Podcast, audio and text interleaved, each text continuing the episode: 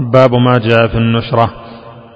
عن جابر رضي الله عنه أن رسول الله صلى الله عليه وسلم سئل عن النشرة فقال هي من عمل الشيطان رواه أحمد بسند جيد وأبو داود.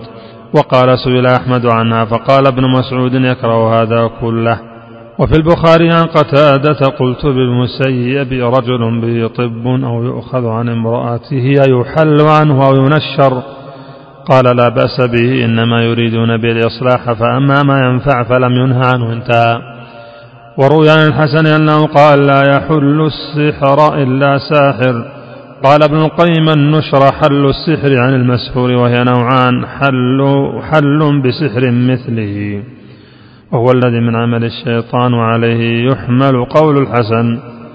فيتقرب الناشر والمنتشر إلى الشيطان بما يحب. فيبطل عمله عن المسحور والثاني النشرات بالرقية والتعوذات والأدوية والدعوات المباحة فهذا جائز. فيه مسائل. الأولى النهي عن النشرة. الثانية الفرق بين المنهي عنه والمرخص فيه مما يزيل الإشكال.